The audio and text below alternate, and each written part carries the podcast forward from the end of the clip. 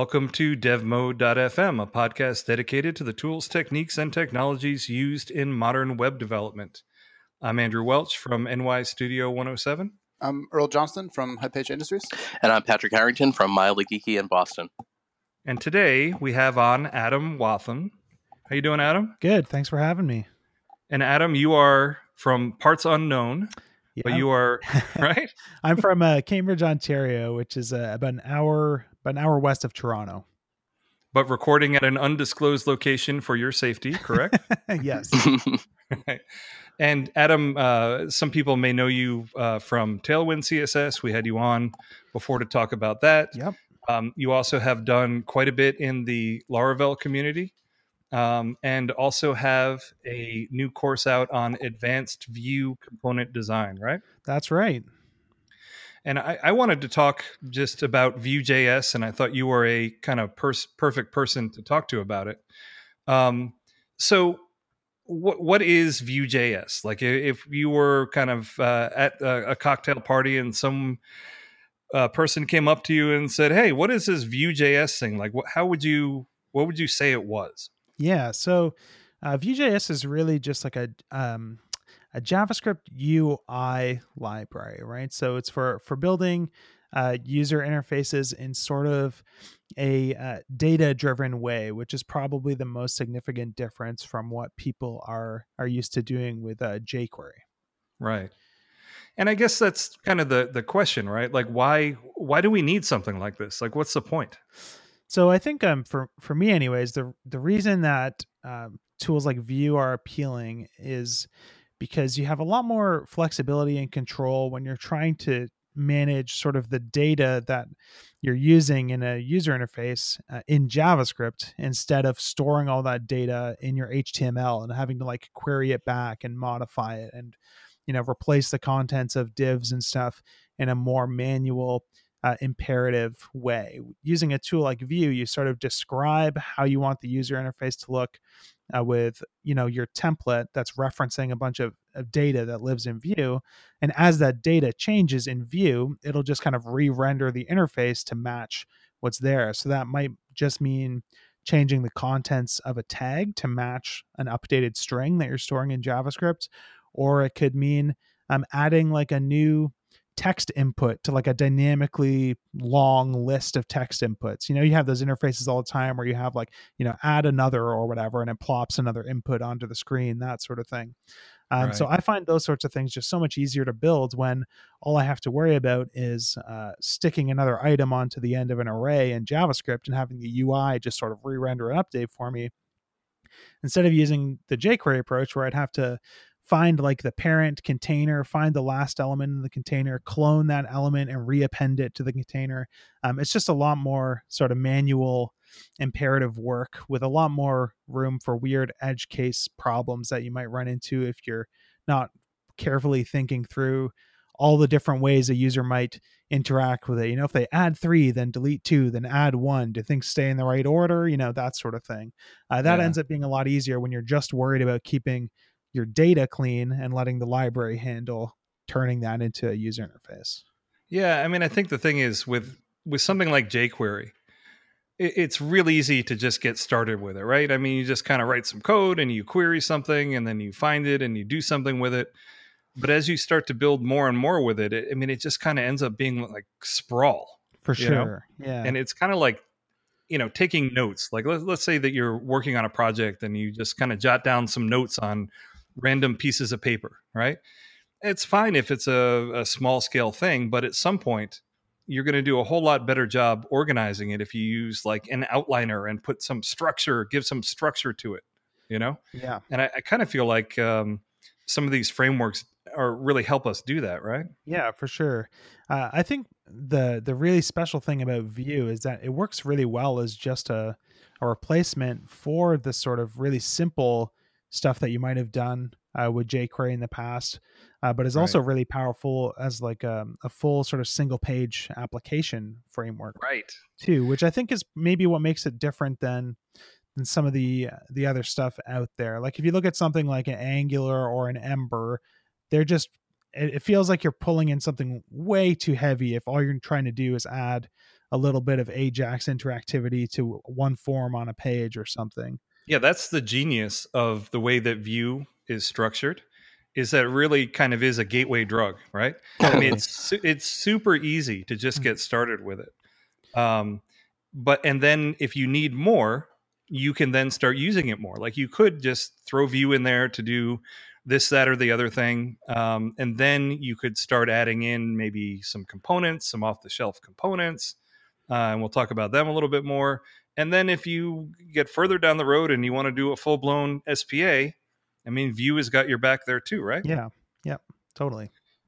It, it's interesting because, like, you know, the, the tech business, the way that it is, um, I think someone tweeted something out about this recently, is that there is literally no way for a programmer to know everything in terms of programming. You know, for e- even if you narrowed it down to front end, you know, web development, there's absolutely no way for any single person to be an expert at everything, right?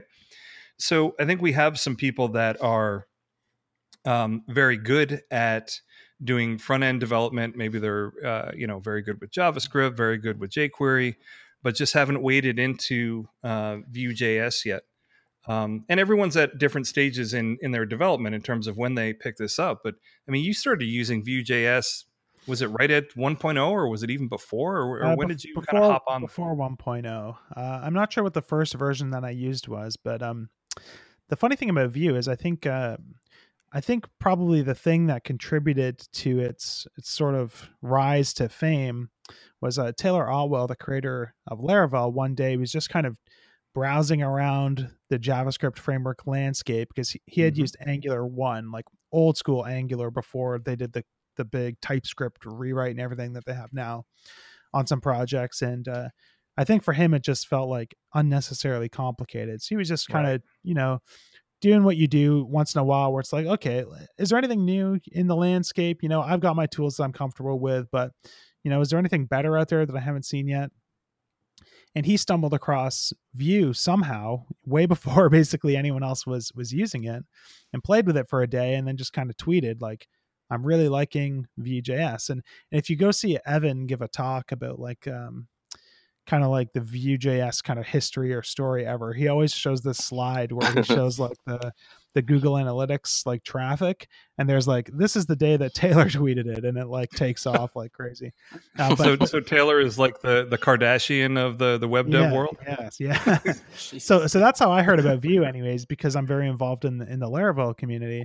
Right. Um, so I started using it uh, right when Taylor kind of mentioned it. And so your um, your stack is, you know, primarily Laravel on the back end, Vue on the front end. But presumably at some point you were using Laravel and you were using Blade uh, to render things, which is kind yeah. of analogous to uh, to Twig in terms of being a, a templating language. What made you think you even needed to use something like Vue? Like, why not just use Blade?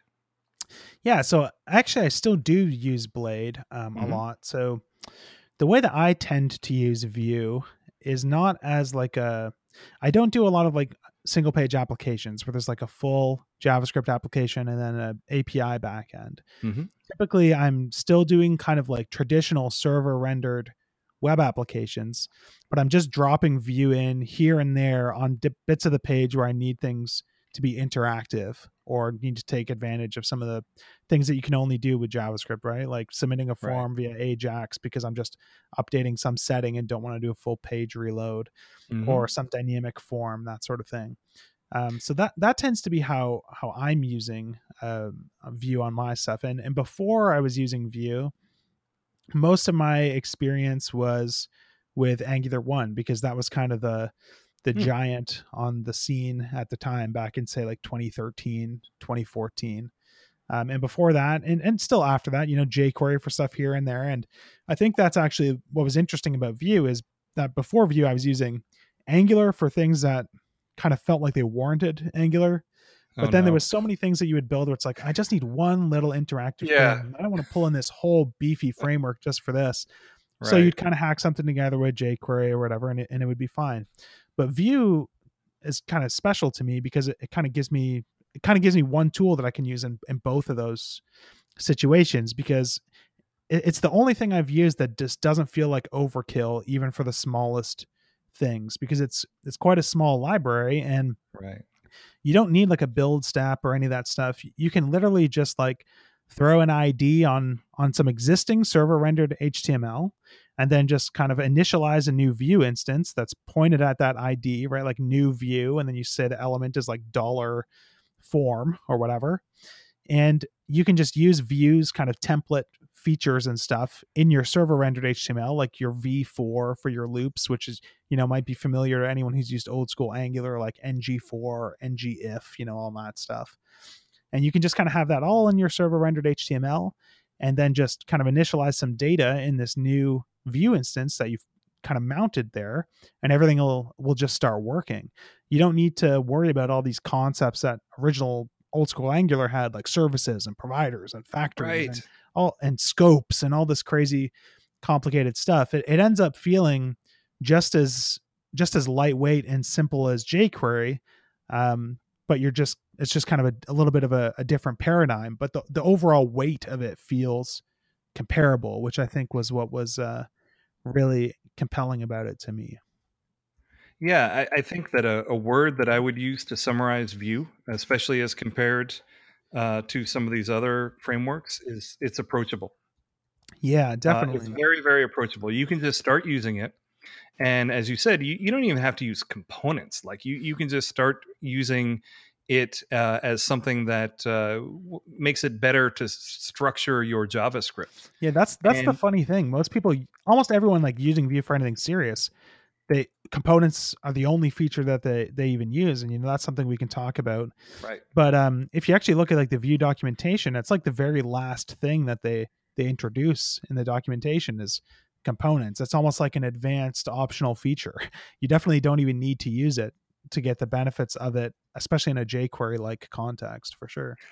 Yeah, and if you if you just want to use Vue, you just use that. If you need a store, right? If you uh, if you need some kind of persistent state, uh, then you can use Vuex. Um, if you uh, need some kind of a, an S P A and you want something to kind of handle that stuff for you, you can start using Nuxt. And you can kind of pick and choose these things and, and build on them as you gain comfort with Vue, but also as your needs change. And I, I think that is what I really like about Vue, because kind of similar to you, uh, a decent number of the stuff that I work on uh, doesn't make sense for it to be a full S P A. Yeah, um, I, I do have some projects that I have done that are effectively full S P As, and we're exploring that in the future. And I would like to get into that uh, with you a little bit later, but you don't need to be doing that. You don't need to kind of It's very approachable. You don't need to learn this massive way of doing things the way that you kind of need to in Angular and, and React to some extent. You know? Yeah, yeah, I th- for sure. I think Patrick wanted to jump in. I'm sorry. Yeah, no, I was just thinking, uh, you know, when you were talking about how it feels very light and very approachable, I was very lucky that the first JavaScript, you know, front-end framework that I worked with was Vue. Um, but mm-hmm. surprisingly, after the fact, just this past winter, I got pulled into an old, or I guess it wasn't an old project, but they were using Knockout dot J S. And that yeah. was just such a different experience. They, you know, I had to learn about these, um, you know, everyone understands like computers, but there's these the idea of observables, and some things yeah. are observable, others need to be transformed so that you can actually, you know, make things, uh, you know, two-sided and, and, it was just really, you had to wrap your entire mind into how they think about everything. Well, right. Vue, it seems like it already knows how you want to work. Yeah. Um, yeah, it's like if you want to change a value, well, duh, then just make it change. Don't have to transform it into some abstract concept and yeah. then play with it after the fact. It, it everything comes really, really easily. Yeah, the the ironic thing there too is that Knockout is actually, I mean, for its time, it was it was like the Vue. Vue, yep. I almost see as like a spiritual successor to it in a lot of cases, because Knockout is cons- it, it wants to be really simple. Mm-hmm. Um, the things that made it complicated, I think, is that from the era that it came from, uh, JavaScript just didn't have the features that it has now. Like I think Vue is like I E ten and up or something, maybe mm-hmm. I E nine and up. And Knockout had to support older browsers, which is the reason that they have the observables and all that stuff, because they couldn't rely on some of these these uh, features that Vue gets to rely on by only targeting uh, more modern. Oh, that's interesting. Uh, frameworks. But yeah, yeah I feel yeah. like a lot of I feel like some of these frameworks are like very controlling friends. you know? Like if you want to go out uh, to eat somewhere, some of them will be like, okay, well, we're going to this restaurant at this time, and you can only order these meals, and the etiquette is X, Y, or Z, and you have to do all these things. And then Vue is kind of your buddy that's like, hey, you know, man, I'll go anywhere you want. It's cool. You know, you want to eat this, that, or the other thing. It doesn't matter. Um, and I think that kind of openness in terms of how you can use it really makes it kind of fun. I just picture someone, actually, could I have sweet potato fries? And they just flip the table over. No, that's right? Not happening. No. Yeah. Well, there are certain frameworks that you're like, I want sweet potato fries. And they'll be like, no, you can't have them. Like, that's not how we do things here, you know? Mm-hmm. Um, but, and I think that's what makes Vue really approachable. So let's talk about, you know, a feature that is talked about a lot in these frameworks, which is reactivity. Sure. Um, and it's just a fancy word for, uh, okay, so the way that you would normally do things in Uh, jQuery is what you're saying, where you would pick a selector and then you would perform some kind of operation on it. And, you know, then it would then make the change to the D O M. Uh, why don't you tell us how this is different in Vue and how how reactivity works in Vue? Sure. So, I mean, like the, the main core paradigm difference is that with jQuery, typically the D O M is like the source of truth. And mm-hmm. in your jQuery code, you're kind of querying the D O M to find out what data is there, how many inputs there are, that sort of thing, and then doing some stuff with it in kind of JavaScript land. Uh, whereas with Vue and similar frameworks like React, Angular, and stuff like this, um, they take the opposite approach where the source of truth is like the data in your JavaScript code, and the D O M is actually just a transformation of that data into a template, right? So when you update the data, the D O M is going to re-render to represent how it should look now based on how that data has changed. So stuff like, say you have like an H one tag that says uh, hello world in it, and you want to change it to hello universe. In jQuery, you might query the D O M to find that element and then right. do, you know, like element.innerHTML equals hello universe or whatever.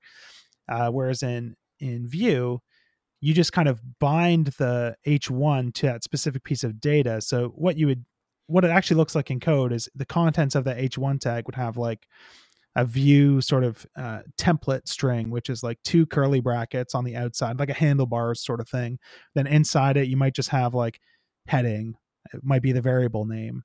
And then in Vue, uh, you would just say, you know, this dot heading equals hello universe. And now anywhere heading is used in the template, that'll just automatically be updated for you. So you only have to think about changing your data and not actually directly uh, manipulating the D O M. And then the other piece of reactivity is sort of um, input from the user kind of being reflected back in your data. So you can use a feature like vModel in Vue, it's called, where you can take like an input and you can say, uh, this input should be bound to some variable in my Vue code. Uh, so maybe you have like uh, an email address input or something. In Vue, you can have an email address property in your data property, which is kind of where you keep all of the, the data that Vue is managing. Sort of hard to talk about without looking at the code.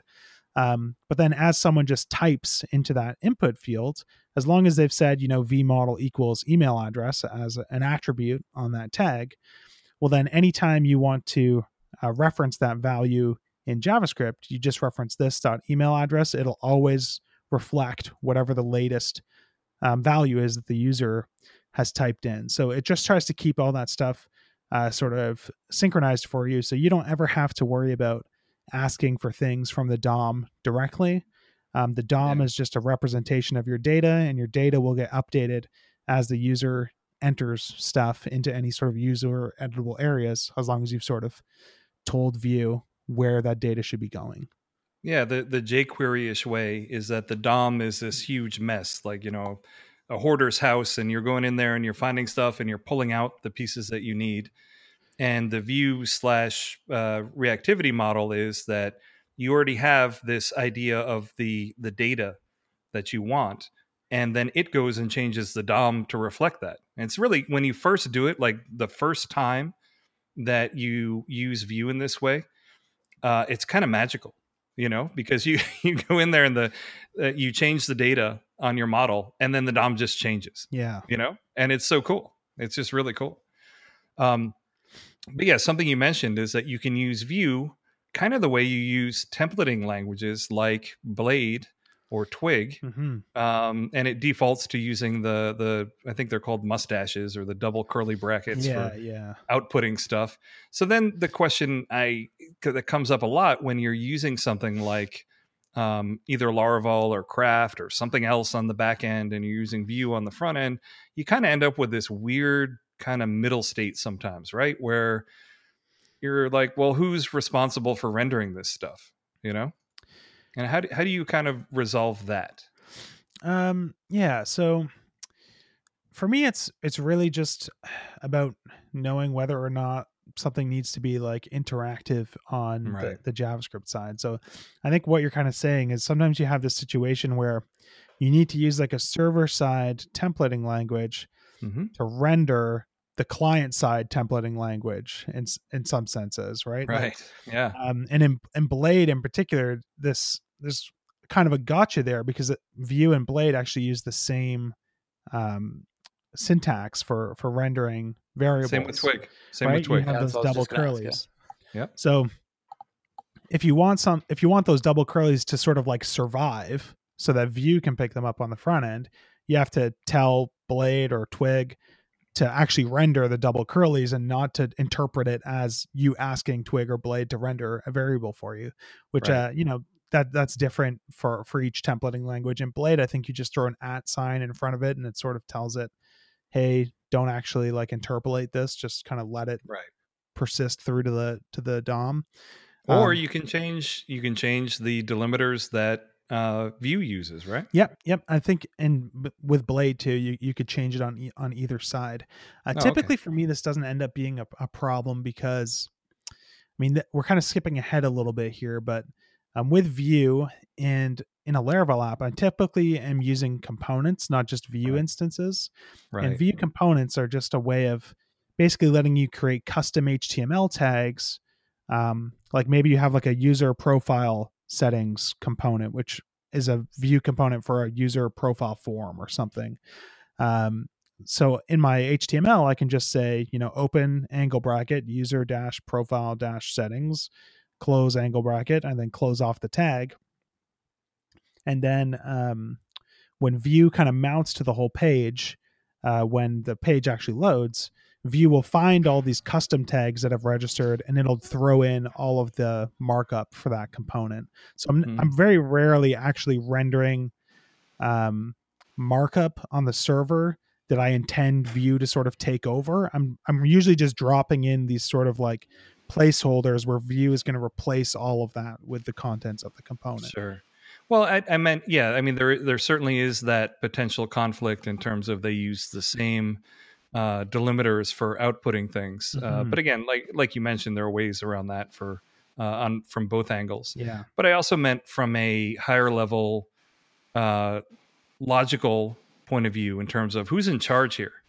Yeah. You know, like who who is controlling this data? Is it is it going to be uh, Blade or Twig that are is outputting this data? Is it going to be uh, Vue that is handling it? Like who who is managing this stuff?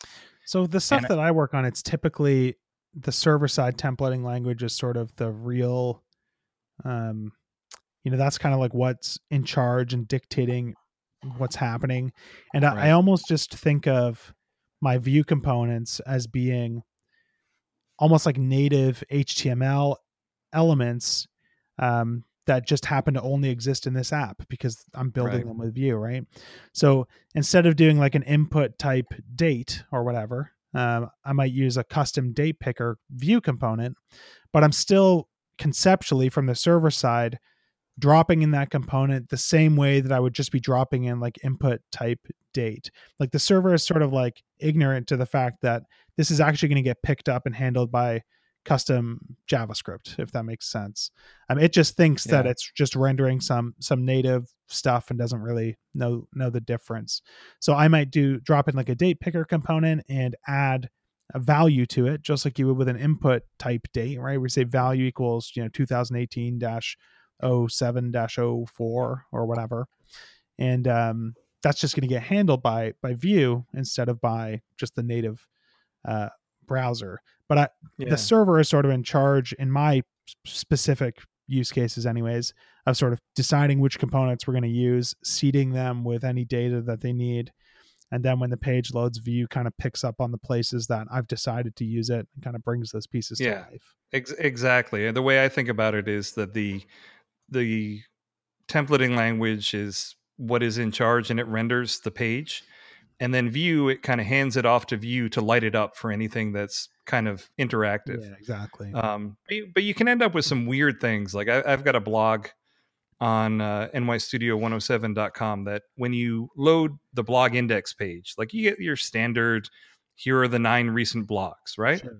And that's all rendered via Twig. That's analogous to it being rendered uh, via Blade. Yep. Um, but then there's a little button down below that says load more, right? And when you hit that button, it uses Vue, which then does uh, an X H R to load in the data from the, the Craft backend. And then it's basically emulating exactly the display that was up there, yeah. but it loads in nine more. Totally. And it's weird because then you've got the same thing in two places. Yeah, yeah. yeah. That, that that's definitely a case where there's a couple of different ways you could choose to handle that, right? So mm-hmm. in your case, it sounds like you're rendering that list of blog posts server side. So the server yep. is responsible for the markup and deciding what classes are added and stuff. Yep. And then you're sort of duplicating that that piece of template on the client side by doing this X H R request, getting that JSON data back or something from the server, and then mm-hmm. plopping in like some new list items using the same. Exactly. Setting.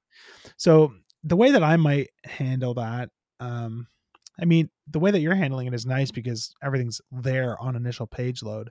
But if that's you want, why I did it yeah. is for performance reasons. Yeah. But if you wanted to avoid the the duplication, what I would probably do is have just a component that was like called recent posts or something. Mm-hmm. And then it would have a prop, which is Vue's way of basically accepting data that you want to initialize a component with. Um, a prop for the recent posts. So maybe I would render JSON from Twig into that prop that contains the five most recent posts. And then Vue would be the only thing that knew what the actual template was for displaying those list items. So it would display those five.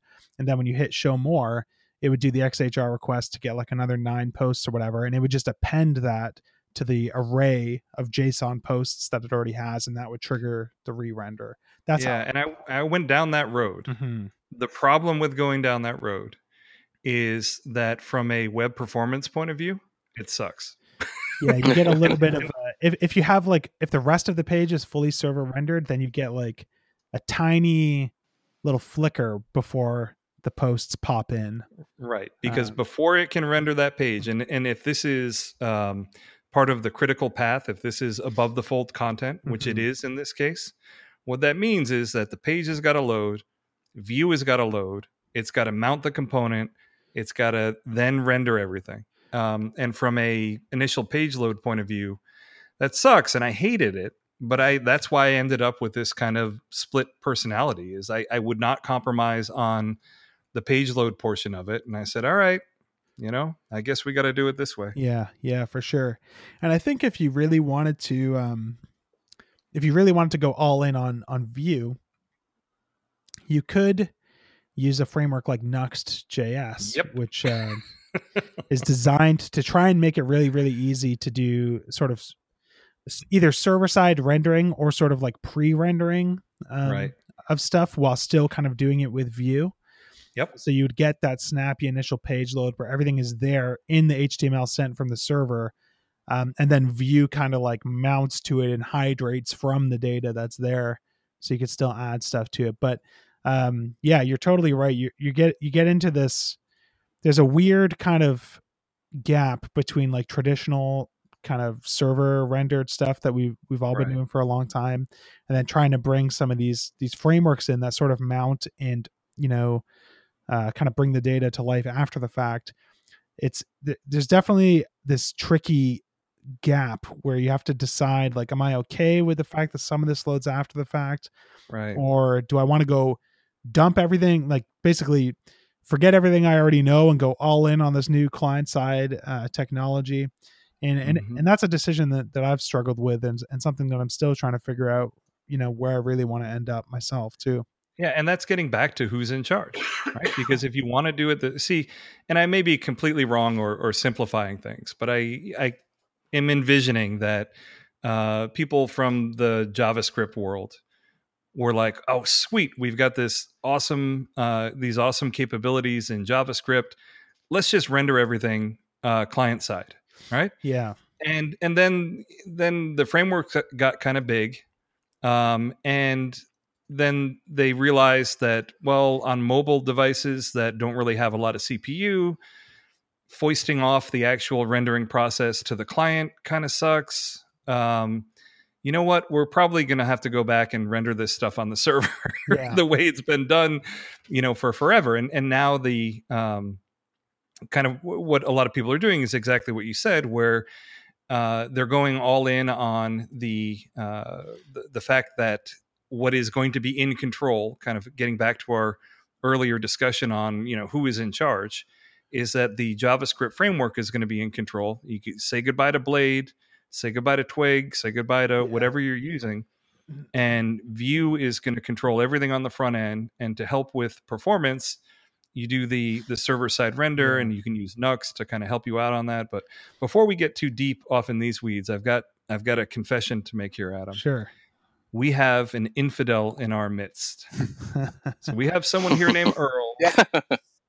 who's a little bit skeptical about the whole JavaScript uh, framework side of things and why he needs to use it. So Earl, yeah, chime in with your well, skeptic. This, this, no, this is, it's it's perfect. It's perfect timing, really, because the, the performance thing, this all just seems... I, I mean, dumb is the word that comes to mind, but I know that you guys aren't dumb, so it can't be dumb. Uh, but it's just, it seems like over-engineering, honestly, is, is, is, uh, yeah. is what it seems like, especially from the performance point of view, because it's not just, it's not just mobile phones that these, okay, first of all, Adam, I like what you're talking about with using it strictly for interactivity. That seems like yeah. the smart way to go about it. Server side for everything else. If you need interactivity, drop it in. Awesome. Uh, but I, I mean, I don't know if you guys have, I don't know if you guys use Reddit very much, but they recently went through a redesign, and it's very, it's, it's, it's, I'm not sure exactly what they're using. I didn't look into it. Shame on me, but uh, very, very JavaScript heavy on the front end. And I have an old netbook that I use just for mm-hmm. kind of screwing around, and uh, it's awful. It runs so bad uh, on this netbook. And, and it's just, it's, so it's not just mobile devices. It's, it's people that are running, you know, older machines or just anything that has less, less C P U. Um, Yeah. Third world countries where the, the network connection well, just, isn't yeah, that great. I mean, well, even doesn't have to be third world countries. I mean, the vast majority of r- r- rural America is terrible is, internet is yeah. D S L that yeah. they're getting. Right. You know, they're paying fifty dollars a month for fifty kilobytes a second. You know, right. it's, it's insane. Um, so, you know, and again, and part of this is probably just me being like biased, and you know, I've been using jQuery for forever. Um, and granted, I haven't built any like huge sprawling. Uh, you know, things that require tons and tons of interactivity or anything. Uh, and I was very on board with the interactivity only stuff, but I did really want to get into um, using it as just as just everything, the entire, you know, because as and, and just someone who's like, you know, I've been running NoScript for security reasons for a long time in, in Firefox. And uh, if I go to a, if I go to a page like from Reddit or something, um, and that page is blank because NoScript. Because nothing loads without JavaScript. Sure. Like it's an actual blank white page. I don't even I don't even look at that site. Like just from a just from a jerk. Like I'm a jerk about it. So I'm just like, no. I'm like, you're not getting a page view from me. Yeah. What is wrong with you? Yeah, yeah. You know, there's nothing. There's you nothing. You are the zero point two percent. Yeah, well, yeah. I mean, well, it's just that there. You know, from an accessibility standpoint, there's lots of reasons not to do that. But uh, you know, I just so yeah. I, And again, I, it might just be being stubborn and yeah. being someone that's been using jQuery for a long time, and probably you know square pegging round hole quite a bit. Totally uh, with jQuery, but so yeah, so, anyway, so I sorry, think I um, kind of rambled there. I think uh, I don't think you're like a a JavaScript framework skeptic necessarily. I think we actually have the same opinion, which is um, you're more of a single page app skeptic, which I definitely am as well. Which is why yeah. I've never really built one. Um, So for me, I think like this, the sweet spot for Vue for me is as a jQuery replacement, not as mm-hmm. like a paradigm shifting, build web apps, build websites in a totally different way mm-hmm. sort of thing where I'm moving everything to client, but more just like Um, I felt the pain of trying to build, you know, even like simple interactions have complexity in them most of the time. Right. And that stuff has always just been so much easier. Um, if I can just worry about the JavaScript and let the D O M kind of handle itself, than writing it the other way around. And that, and that's what makes Vue a really interesting choice for me. But I'm totally with you on the, the skepticism towards building everything with JavaScript, making the client render everything. The server is now just an A P I. And, and it's tricky because I, I see the appeal of it, right? Because there's something nice about just, yeah. And anytime I've built a, a server rendered web app, um, over time, I, I always need like a little bit more interactivity, a, a new feature here. And, and eventually it gets to the point where it's like, man, I feel like this might be easier if I was just building a JavaScript application, uh, mm-hmm. because now I have the front end to worry about, the back end to worry about, there's duplication showing up, stuff like that. But I've still never been willing to to bite the bullet because there's just so many little things to worry about. E- even just like the, the simplest thing, which is, um, you know, people say that Google renders JavaScript now when it crawls things, but I'm mm. not convinced because I've done a little bit of stuff like that and seen my own sites show up in Google results with like Vue.js mm-hmm. template code in the preview and not the actual, the content, wow. right? So you have to go down using different frameworks to try and do server-side rendering for you, spinning up a Node service to render stuff on the server before it spits back to the client, or use, paying for a tool like prerender dot io, or going all in on a framework like Next in React or Nuxt in in uh, you know, Vue, or switching to a tool like Gatsby or something as your your sort of static site generator to handle all this stuff for you. Right. And then on top of that, you have all these these questions and concerns about just like bundle size and stuff. You look into all the the really complex and hard work that people are doing uh, uh, in like Webpack and stuff to make code splitting really easy and automatic and all this stuff to try and keep your bundle sizes down. And I look at that stuff and all I can really say to myself when I see that is like, if you just rendered it on the server with P H P or whatever, like this problem right, totally right. vanishes. Exactly. Um, Why is it, you're creating a problem? Totally. And, there, so, there, and you're right, Adam. There are a lot of very, very smart people that are that are working on this problem. Yeah. But it, but again, it, it's kind of, I agree with you that I look at it from the point of view of, all right, I, I've got two pairs of shoes, right? I've got one pair of shoes that it doesn't actually fit me. And I can spend, you know, the next hour trying to trying to get my foot into it, or I can just wear a pair that already fits me, yeah. you know. And you're right. I mean, it does seem to require a whole lot of work uh, to kind of get this stuff going. Yeah. But that, it, and Earl, what I would say to you is that I think with something like Vue, like we've been discussing, you don't have to uh, buy into it whole uh, whole hog mm-hmm. in terms of having the everything run via JavaScript. Yeah. Um, I think that if you're doing anything moderately complicated uh, with JavaScript on the front end, you'll find that you'll be able to get up and running with it far quicker using jQuery or just native JavaScript. However, when you start to look at the tail end of the project where you're going back and you're retrofitting stuff or you're making changes here and they're breaking things he- there, I think that when you looked at the totality of the project, if you had used Vue to begin with, you would probably be saving a ton of time. Yeah. Yeah. And again, and again I, I I think that the using it as strictly an interactivity layer mm-hmm. makes a ton of sense. My main beef, yeah, is performance, especially when people, it just feels like that's not what JavaScript is for. It's not for rendering an entire page from the top down. Yeah. But, you know, maybe well, that's just an old... Well, everything is it, everything is going to JavaScript eventually. Right. But well, okay. So I did look at... Uh, Reddit, which is the source of uh, Earl's complaints, um, and it's running React. That's what I figured. It's uh, like React S B A now. Yep. So it's a React app, and it looks like it's an S P A. Yeah, it is a React S P A, and it is loading tons and tons of JavaScript. Yeah.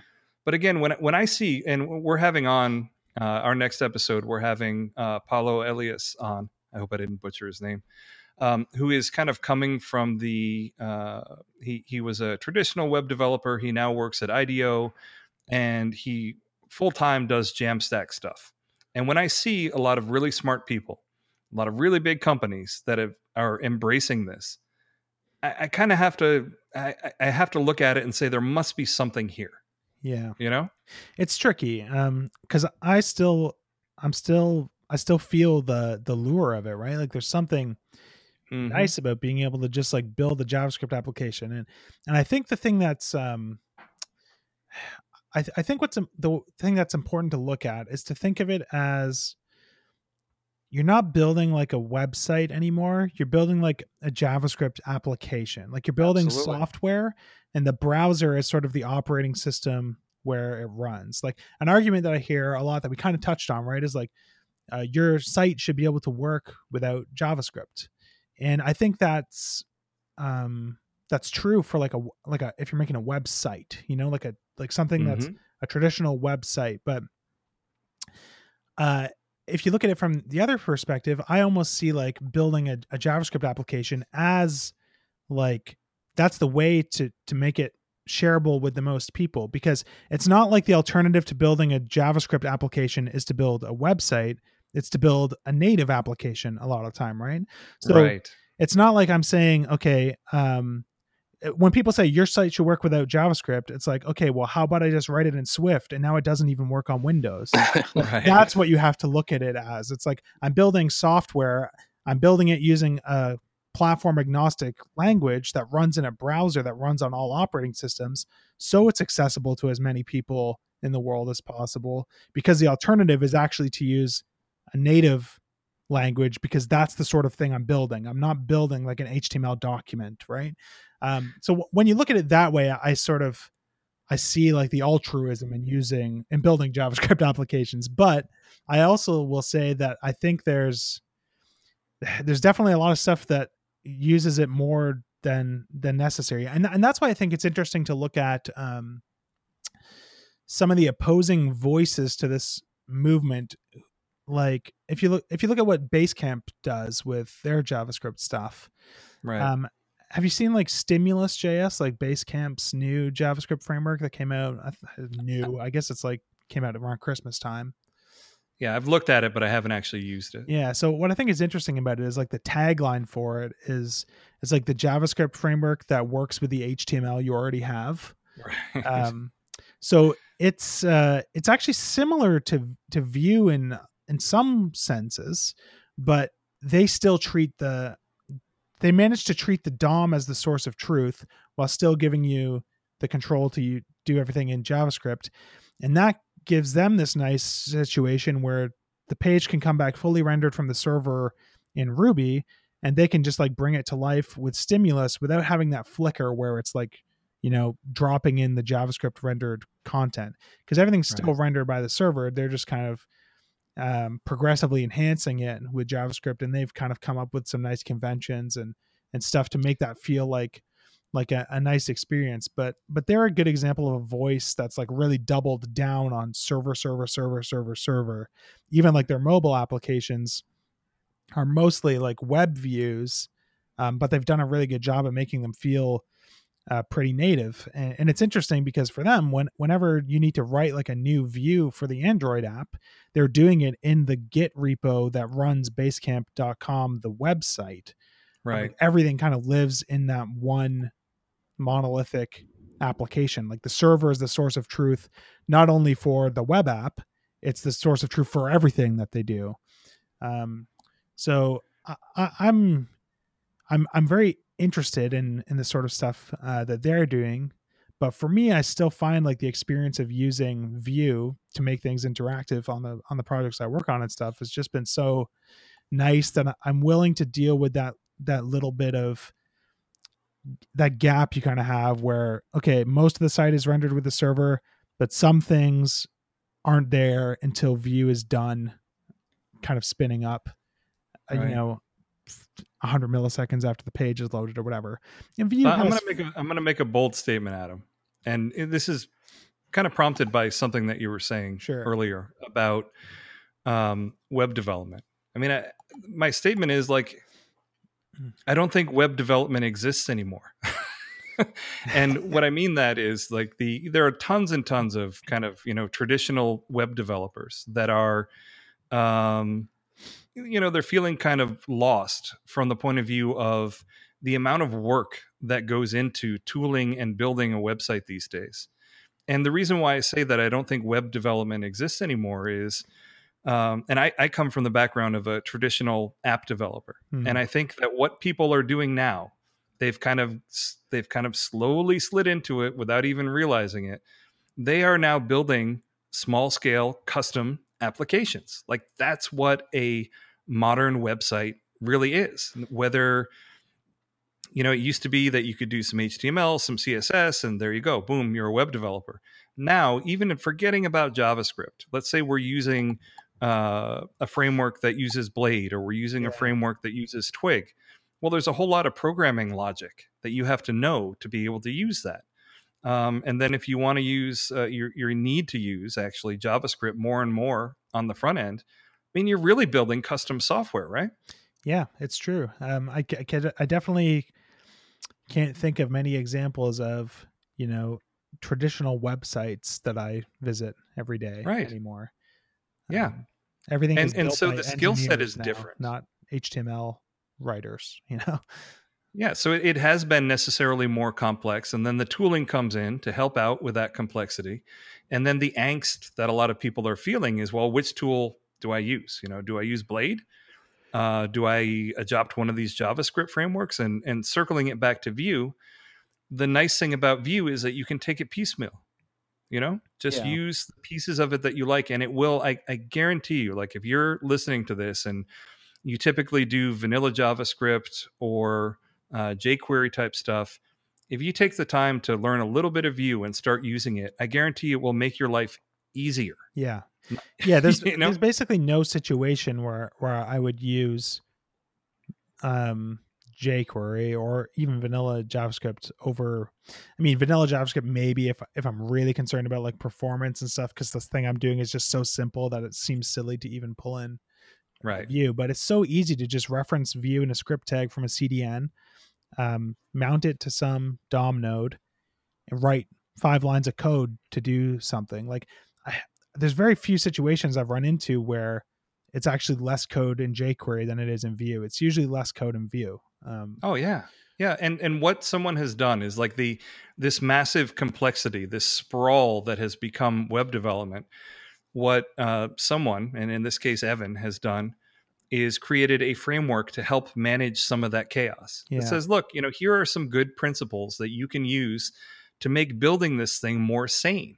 And then once you start buying into that, you're like, oh, you know what? This is a much better way to do things, you know? And it really, I, I almost think of Vue as a sanity saver for doing uh, any kind of uh, front-end development. Yeah. You know? Yeah. I mean, for anyone who's like sort of um, maybe got the wrong impression about Vue, And, and and seeing it as like a sing an S P A framework, right. You know what I mean? Like that's what it's for. Yep. There was a really good article. Um, I'll see if I can find it. Using Vue as a jQuery replacement, I think was mm-hmm. was the article, or replacing replacing jQuery with Vue.js. Yeah. So Sarah Drasner wrote an article for for Smashing magazine. She that is was, awesome. Yeah, she is. Uh, that was just on using Vue instead of jQuery for the same sorts of things you would use. Um, use jQuery for.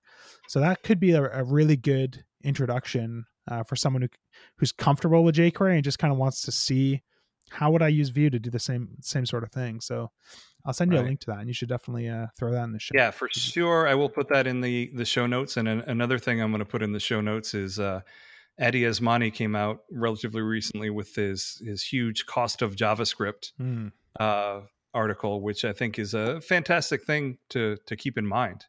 Uh, when you're working on this stuff is that uh, Java has, JavaScript has a cost. Yeah. Um, and a lot of this tooling, uh, it, it can kind of sprawl out of control if you're not too careful. Yeah, for sure.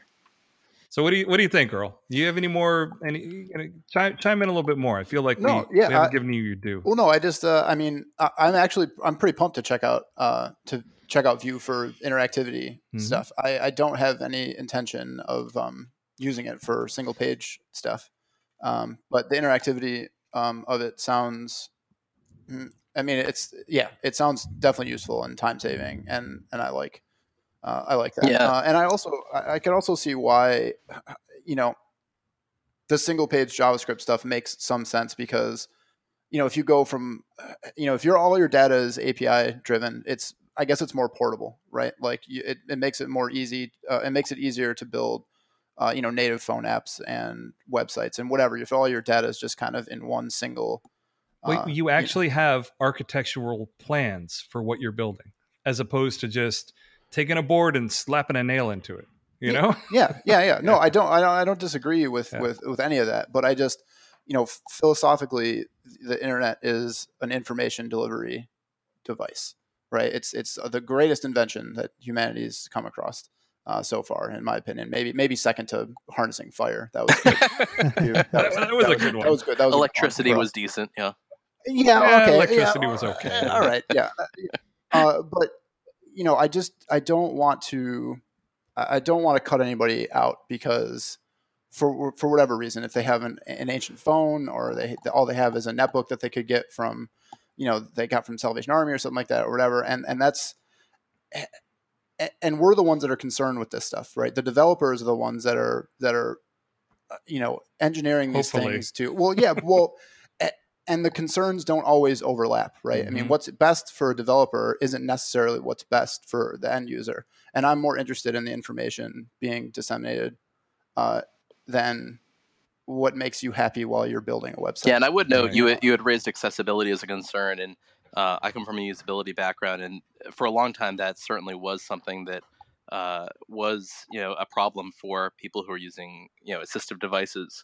Uh, that's actually right. something that uh, between JAWS, which is the big screen reader out there, and uh, VoiceOver on the Mac, uh, they actually deal really well with JavaScript these days. And cool. uh, if you're that's doing great. things right, and we had an episode a while back with uh, someone from the Nerdery. Um, Her name escapes me at the moment, but uh, yeah, I mean, you can do a lot to so that if you are exposing different U I on the front end and loading things asynchronously, you know, respectfully point them in the right way and, and make sure that you're really respecting, you know, the device that they're, you know, accessing your website with. Um, so I wouldn't let that, um, you know, steer you away from it if you do have accessibility concerns. Sure. Yeah. And Laura Shields from yes. the Nerdery yeah. is who, who we who we spoke yeah. to. I want to give her her due. Yeah. Right. Um, but yeah, I mean, here's the thing, Earl. Like, um, again, like I was saying, it kind of feels to me that JavaScript kind of went crazy. They're like, all right, let's all do this on the front end. And then they're they're like, well, let's do this on the back end. And and yes, it kind of does feel like they're solving problems that have been solved for twenty or thirty years. Mm. And and to some extent, they are. Um, but the important thing to keep in mind is that it's not just that you're using JavaScript to do this. It's how you do it in terms mm-hmm. of whether it's going to be accessible, whether it's going to be performant. Um, you know, you can build two different developers could build the same website using the same core technologies. And one could be a performance pig. Um, and the other one could be, you know, have nice server-side pre-rendering. Uh, it could have code splitting and tree shaking and doing all these nice things to make sure the uh, the JavaScript is is delivered optimally.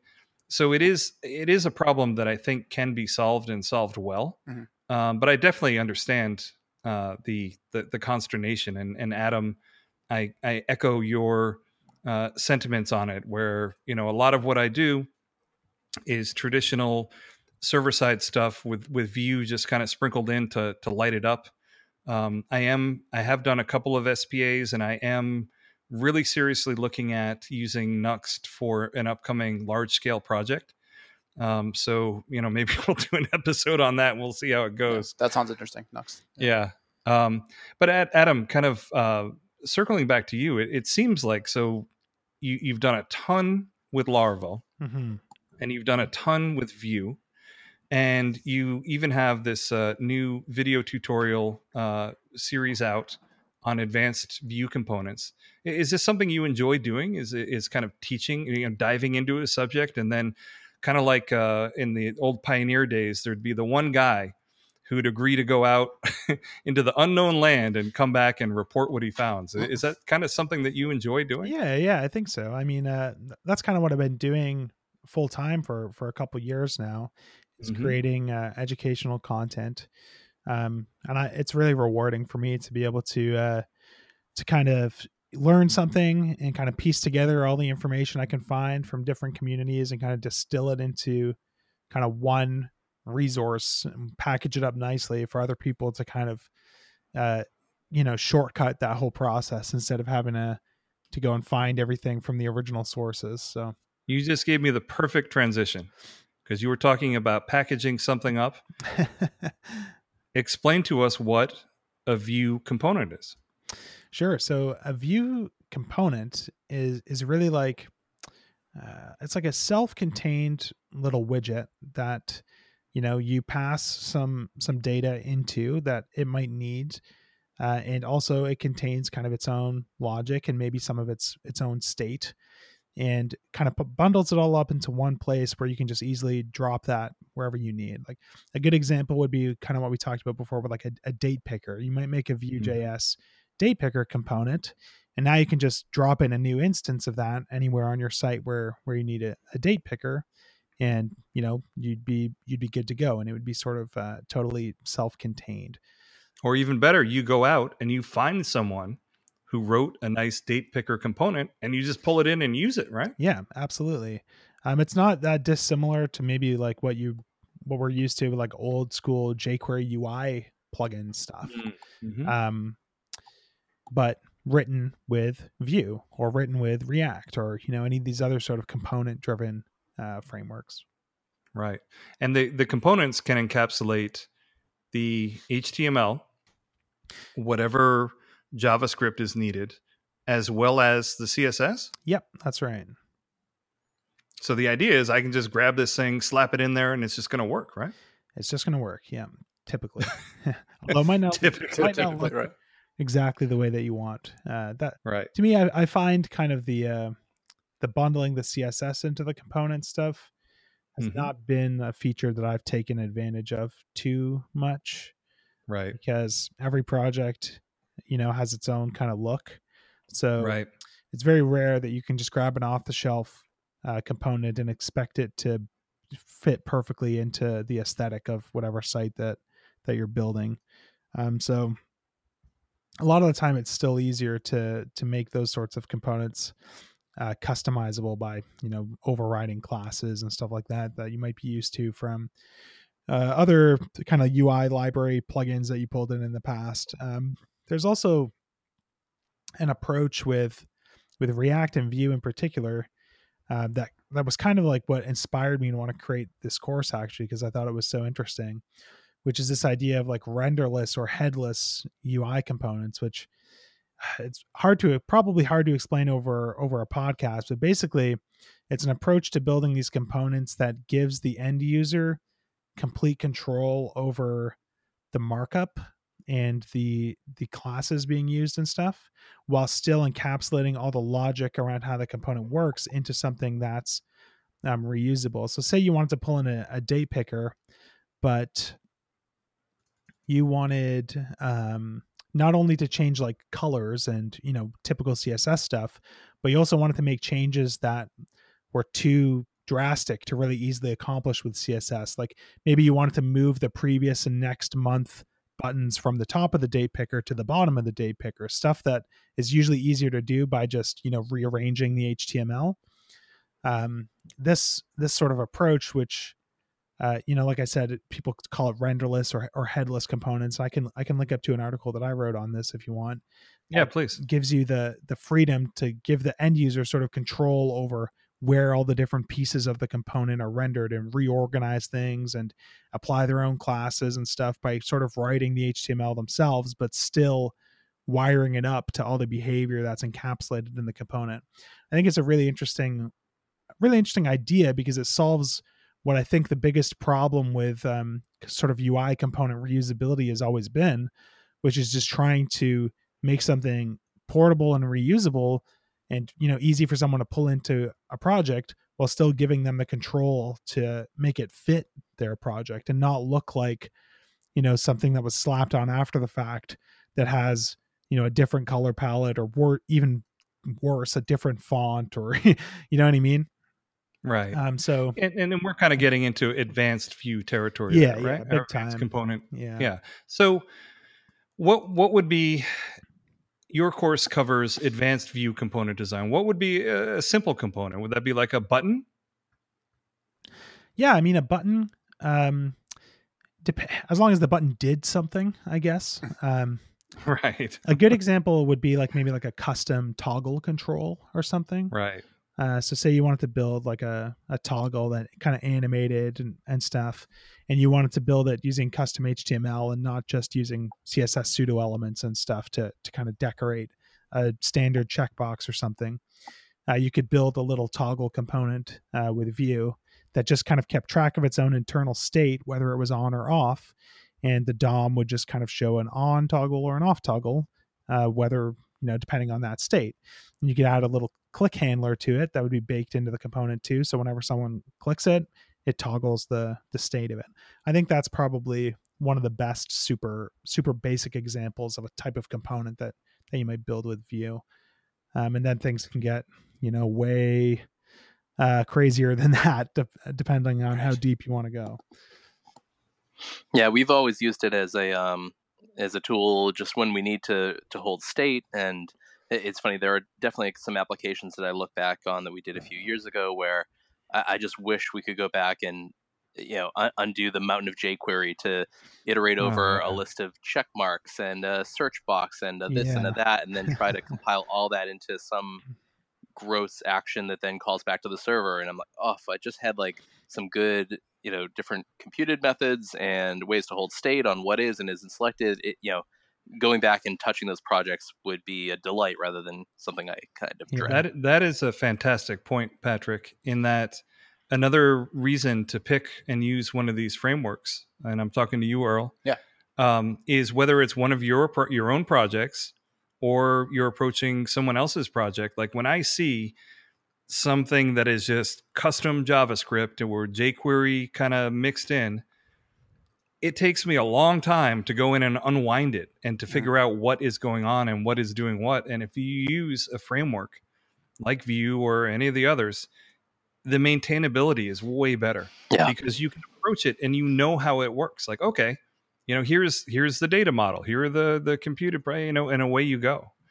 Um, and from a maintainability point of view, it's just way easier. Like I've been onboarded onto projects that um, were just, you know, a spaghetti jQuery everywhere, or even well done jQuery stuff. Um, and it's been much more difficult to get up to speed than the projects that I've been onboarded that are using something like Vue. And that's one of the benefits, is that it gives you this kind of framework that things are put into so that when you approach it, you know what's where and there's some structure to it. And it's not, you know, one particular guy's idea of how it should work. You know, it's a, kind of a standard that you can take the knowledge that you have of it and apply it, whether it's you a year ago or someone else's code or whatever. I mean, have have you found that at all, Adam, in terms of it, it just makes things more maintainable for you? Uh, I think it does make things more maintainable just to have sort of a consistent approach to, right. to JavaScript in general, right? And not right. mixing a lot of paradigms in, in a single project. Right. Um, and I think... And, you know, Vue is good in that sense, too, because a lot of the time you might want to pull in some functionality that is um, already exists in like a really battle-tested jQuery plugin, for example, right? Mm-hmm. And sometimes you might find yourself in the situation where it's like, okay, I'm using Vue for some stuff, but I want to use this jQuery plugin. And it kind right. of feels gross to have like jQuery and Vue happening in the same app, which is totally mm-hmm. true. Um, but, but Vue actually works really well as like a wrapper for jQuery uh, yep. plugins too. So you can actually create, say you had like a jQuery date picker that you really liked. You could write a Vue component date picker that internally uses that jQuery plugin to, mm. to kind of control everything. But from, yep. from one level up, from the perspective of the person who's actually just sort of mixing and matching stuff and putting the application together, they never interact with jQuery directly. That's kind of wrapped up in Vue. Um, right. And you do everything with the Vue paradigm. So you're consistent yeah. throughout your whole site. Yeah. And, like it, and da- it doesn't limit tables. You is what I'm saying, though, is like you can still right. use all this stuff that all these libraries that you like, but you can decorate them as Vue components so that the, the app at the application level, Vue is still kind of like the way that you write JavaScript. Mm-hmm. Each one of these components might rely on a little bit of jQuery inside of it, but it's not just like sprawled and spread all over your application in a way that makes it hard to know, should I solve this problem with jQuery? Should I solve this problem with Vue? Should I solve this problem with Knockout? You know, whatever. Right. Um, so, And and I think you'll find that for most of the popular uh, jQuery or or JavaScript uh, you know frameworks, um, someone's already done it. Like for instance, DataTables is a very old but very very useful uh, JavaScript library for manipulating large sets of data, and someone's already wrapped you know a Vue component around it. So you're still using DataTables under the hood. You still get all the awesomeness, but then you can use kind of a, a Vue approach to everything. Mm-hmm. You know, yeah. yeah, that's that's awesome. Yeah. Um, so a lot of times you don't even have to write the the wrapper yourself. If it's anything of note, there probably there probably is one already. Yeah. You know. For sure. Um, so, Adam, in terms of your advanced Vue component uh, design course, and I I bought your course. Thank you. But I, I have to make a confession. I am. I am still on lesson one. Yeah, this is, uh, I think the the story with most courses and stuff and books people buy. I can't tell you how many ebooks I have sitting on my computer that I've never uh, dove right. into yet. But well, it's I mean, for me, it's just lately I just have not had the free time to do that. Yeah, you know, and I really, I really, really want to. But in terms of the the course itself, since I'm still on episode one. I obviously can't can't speak to it, but at what point do you think this course would be beneficial in terms of you know where you are uh, in in using Vue? Sure. So I think probably the first thing to say is that it's not a course on like building single page apps with Vue or anything like that. So it's definitely applicable to to just about anyone using Vue in any context. I tried to really keep it focused on on principles that made sense, even if you're just sprinkling it into a server rendered app or if you're building like an S P A. Um, but w- what should I know before I... For sure. I, I think um, as long as you've kind of tinkered with Vue and maybe gone through, you don't even have to go through all the documentation, but maybe gone through some introductory tutorials and tried to build a, a couple things, then um, you'll be you'd be okay. Uh, as far as like what it assumes in terms of knowledge, like it's not a Vue from scratch course, right? Um, it's de- it definitely like assumes you know how V four is used to render a, an, an array of things, or how you use vModel to bind it to a, a form input or something like that. Um, so so so watch the the free Laracast Learn Vue. That's what I and usually then, and then that's what I this. usually tell people is to watch. Yeah. If you go to vuecasts dot com, that'll actually redirect to this free Vue two series on Laracasts, and um, if you go through that, you'll be plenty and and do a little bit of practice to make sure that you actually, you know, know the con some of the basic concepts. Uh, then you'll be you'll be more than prepared, because there's even some overlap uh, between the fr- uh, Jeffrey's free course and some of the early stuff in the uh, the advanced components course. So what do you enjoy more? Do you enjoy building tutorials for people more, or do you enjoy uh, building frameworks for people to use more? I think I prefer the code side of things. I like teaching, yeah. um, but my favorite way to help people is by creating tools and, and stuff like right. that. I think that's what, uh, that, that's the best combination for me of kind of scratching that itch to, to kind of make things and, and be creative, uh, while right. also being able to, you know, provide value to, to the greater community. So working on things like Tailwind C S S, for example, is, is where I, uh, I really, that's really the sweet spot for me. Mm-hmm. Yeah, I'm I'm kind of the same way. Like I uh, am building tools for other people to use to build their apps, and I, you know, I, I I do client work too. I do consulting work, but I found that that is kind of my sweet spot as well. Yeah. Uh, I really enjoy building stuff that then other people can use to build stuff. Yeah, exactly. Yeah, which I think is you know, and I, I do want to be mindful of your time. I know that you're a super busy person. You're you're almost like a celebrity now, right? I don't know if I'm quite at that level yet, but um... you've been flown down to Australia to to speak at uh, the Laracon down there, and you're, you're doing this, that, and the other thing. So I I really do uh, appreciate your time and coming on here, and I think that uh, you know hopefully we've given people a nice overview of you know here's why people are using this stuff, and here are what the problems are that it can help solve for you. Um, but at some point I'm going to harass you again, because I, I would love to get you on where we can just go super nerd out where we can assume people already have a grounding in Vue, and we can get into some of the nitty gritty sure. of uh, of some of the more kind of advanced stuff that you're you're doing in Vue. Yeah, that would be awesome. I would love to do that. Um, uh, Patrick or Earl, do you, either of you have any other uh, questions that you want to ask Adam? I don't think so. No, I, I I love Vue. I just wish we were using it more. I think some of it is that we're afraid to go full on S P A. Um, mm-hmm. But every time we've put it into a project, it's been a real pleasure to use. And um, yeah, it's just made coming back to that project a little bit easier but down the line. You don't you don't need to go full S P A oh, yeah. though. Oh yeah, I know, but yeah. it, it feels like it's the cool kid thing to do these days. Yeah, um, you, you don't have to do it because it's the cool thing to do. Do you remember a couple of years ago, like planking was the cool thing to do, and then a bunch of people died, and then everyone forgot about it. I'm still yeah. doing parkour these days, you know. Yeah. Oh, okay. Whatever.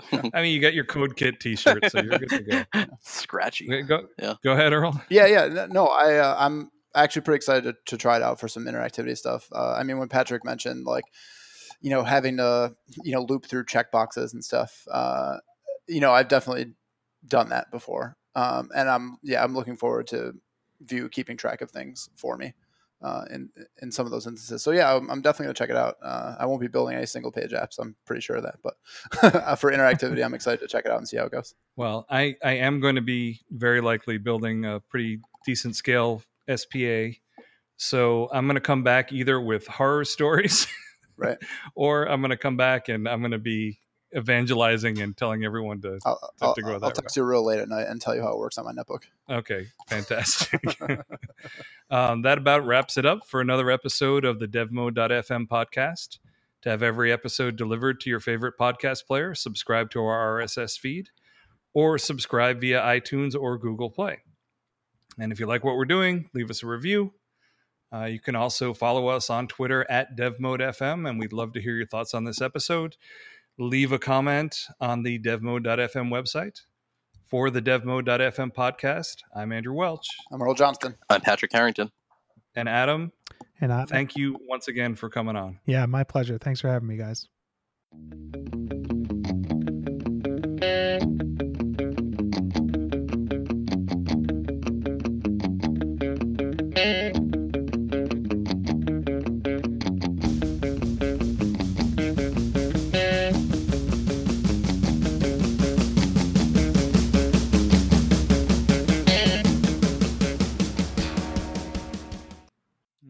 And I think once again, we're going to have Zencastr fail. I don't know if you noticed, but Patrick uh, dropped out part of the way through. Perfect. But it kept on recording, and now I have a new fifteen-minute recording that's uh, yes, ongoing. Yes, which, so. which means that I'm going to have all these pieces to put together, and yeah. I'm going to see how patient I'm going to be about it.